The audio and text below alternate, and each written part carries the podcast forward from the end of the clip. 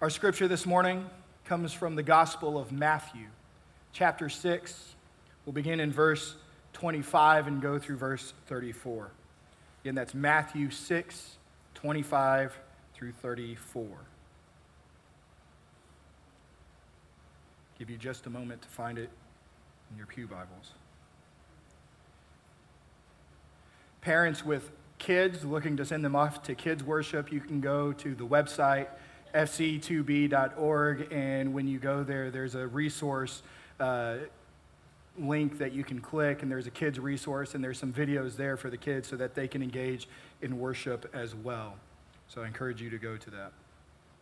Hear now Jesus' words in the Sermon on the Mount in the Gospel of Matthew in the sixth chapter.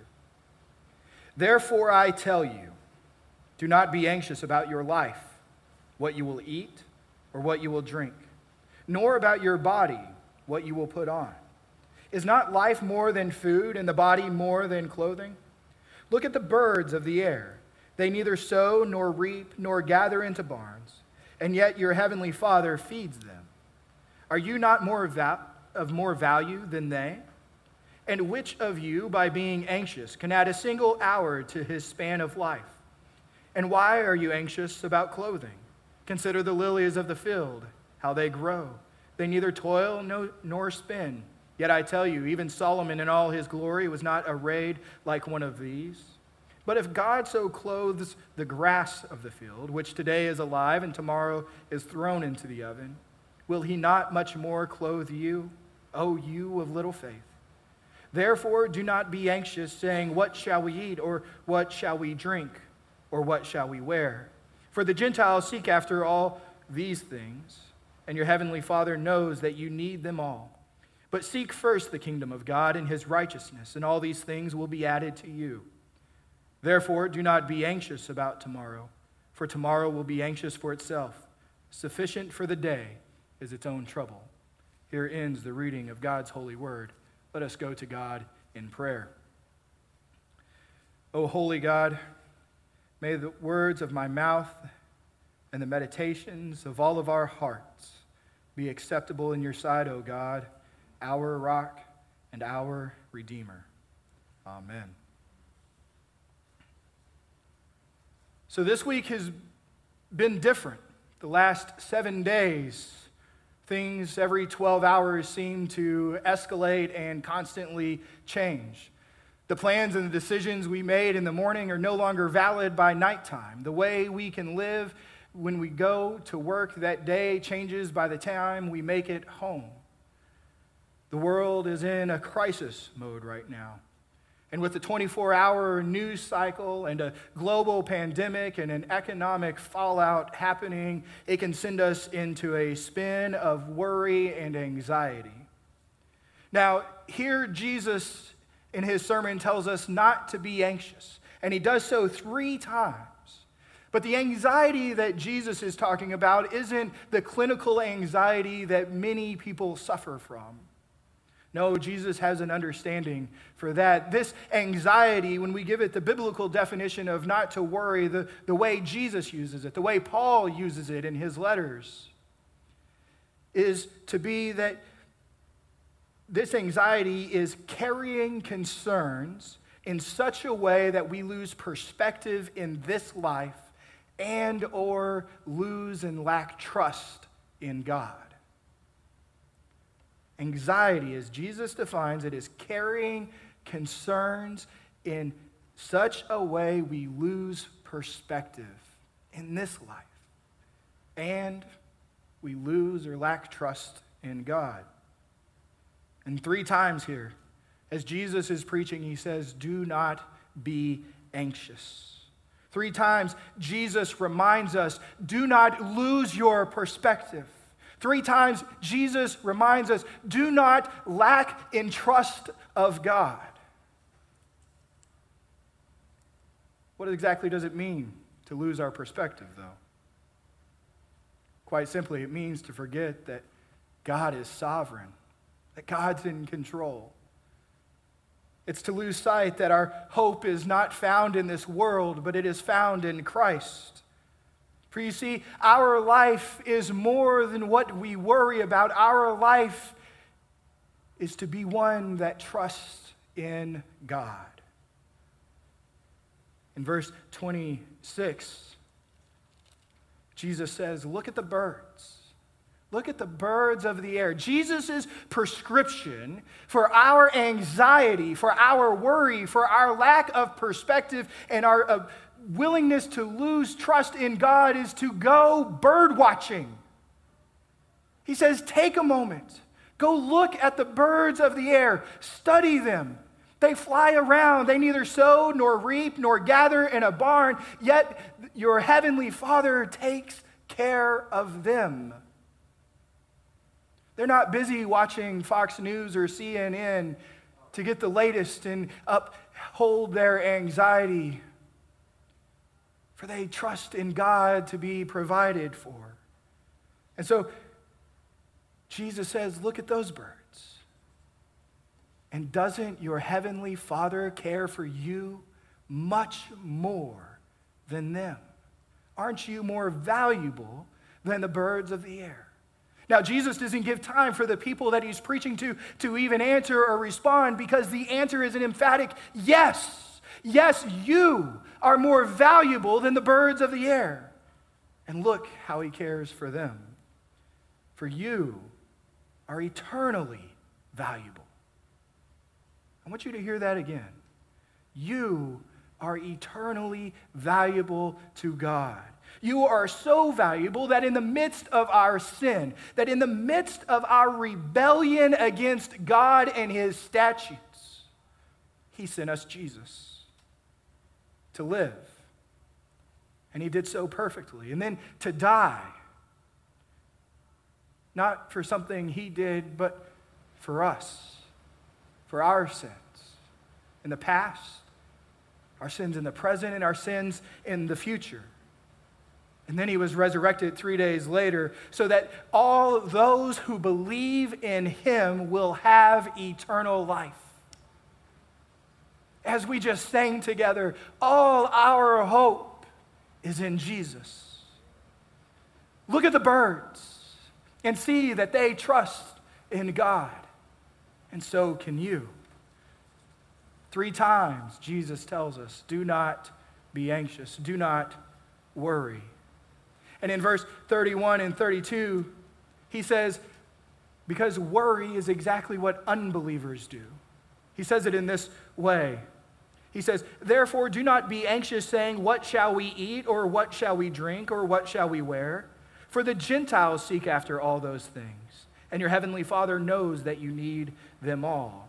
When Jesus says the Gentiles seek after these things, remember he's talking to Jewish people who have come to hear him preach, and he's saying the rest of the world worries about these things, not those who are God's people.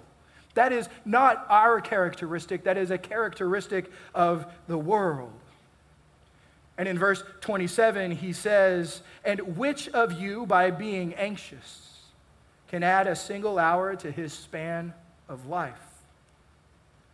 For not only does he say worrying is what the world does, not God's people, but he also reminds us that worrying and being anxious is counterproductive to having faith and living an abundant life in Christ Jesus that it allows fear to begin festering in us. And suddenly, instead of being bold in our faith, we become cautious in our worry.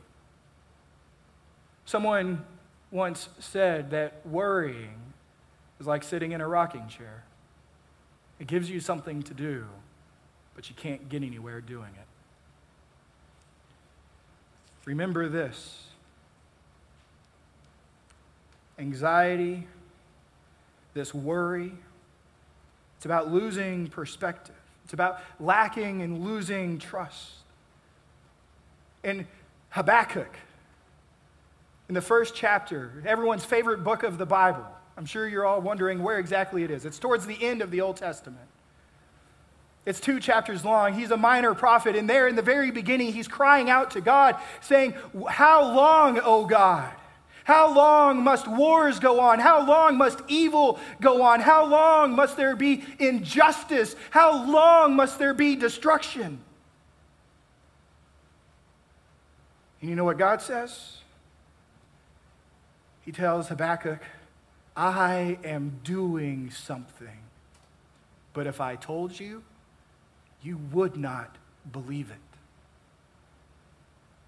He tells us we wouldn't believe it that we know right now, in the midst of this global pandemic, when the world and the news stations and everyone wants us to be as anxious as possible, that God is doing something, and He's doing something great.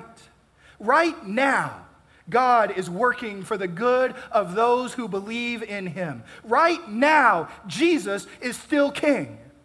Right now, Jesus has not left the throne. The one who came and lived and died so that we might be saved is still on his throne.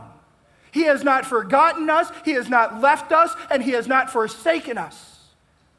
Right now, just as it was a hundred years ago, and just as it will be a hundred years from now, God loves you. God is there and caring for you.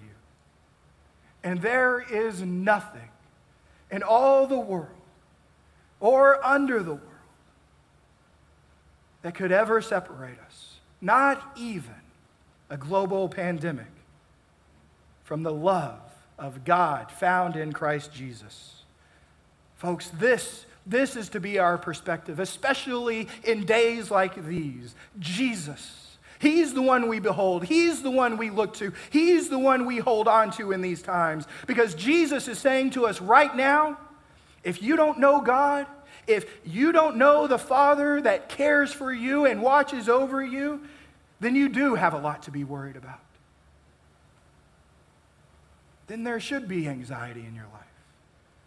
But if you do know the Father. You have this relationship with the Father. You talk to the Father. You know the Father. You read His Word. You worship Him and come to Him and are reminded that He loves you. You have nothing to fear and nothing to be anxious about. Jesus says, Your heavenly Father knows what you need. So seek first the kingdom of God and his righteousness, and these things will be added to you. Not only does he know what we need in this very moment, but he's going to give it to us. He's not going to withhold the good that he has planned for us. For you see, the stores may be out of toilet paper, hand sanitizer, soap, and everything else you think you might need to last. But God does not run out of mercy. God does not run out of grace. When you need courage, God can supply it. When you need help, God is there for you. He does not have a supply chain problem. For God is in control. While the world may worry about what happens next, we know God and His unfailing goodness will reign. Just do what Jesus said look at the birds and seek first his kingdom. And then Jesus says at the very end, Therefore, do not be anxious about tomorrow, for tomorrow will be anxious for itself. Sufficient for the day is its own trouble. Folks, who knows what the situation will look like tomorrow? Who knows what the situation will look like this evening? So, who knows exactly what they'll be saying on the news? None of us. None of us knows. And this can lead us to anxiety. This can lead us to fret and to worry, especially if we think it will get worse. But Jesus tells us the mercy God gives us today is sufficient for today's troubles. and there will be new mercy tomorrow for the troubles that come tomorrow. This is a promise from God. And so it is in this world of unknowns.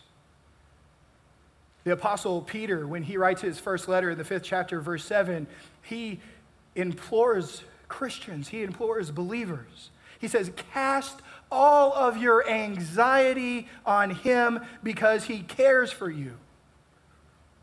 So, not only does Jesus tell us to not be anxious and give us a prescription to go look at birds and smell the flowers and see the goodness of his creation and who God is, but he reminds us in his word through the Apostle Peter that we don't have to carry this burden. Our worries, our fears, our anxieties, we're called to give to him so that we don't lose our perspective, so you don't lose your life so you don't lose your hope. For it's in Jesus Christ. Stop carrying your anxiety, stop carrying your worries, and give it to Jesus and live free. Especially right now in this time and at this moment, so that your life may be used to shine the light and love of Christ to everyone. Just because we're called to be socially distant does not mean we are called to put out the light of Christ, to hide it in our house. Oh no. We're going to let it shine. So go, show, and tell the world of our great God, and always celebrate the gospel. Let us pray. Heavenly Father,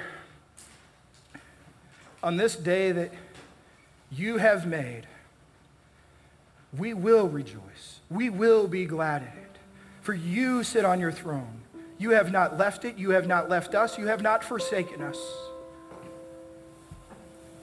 So send us outside our homes to go look at the birds, to go look at the flowers so that we can be reminded you, our Heavenly Father, cares for us and that you were there ready to unload that burden of anxiety and worry and fear we're carrying around so that we may be free, so that we can live our life abundantly, shining your light for all to see. This we pray in Jesus' name. Amen.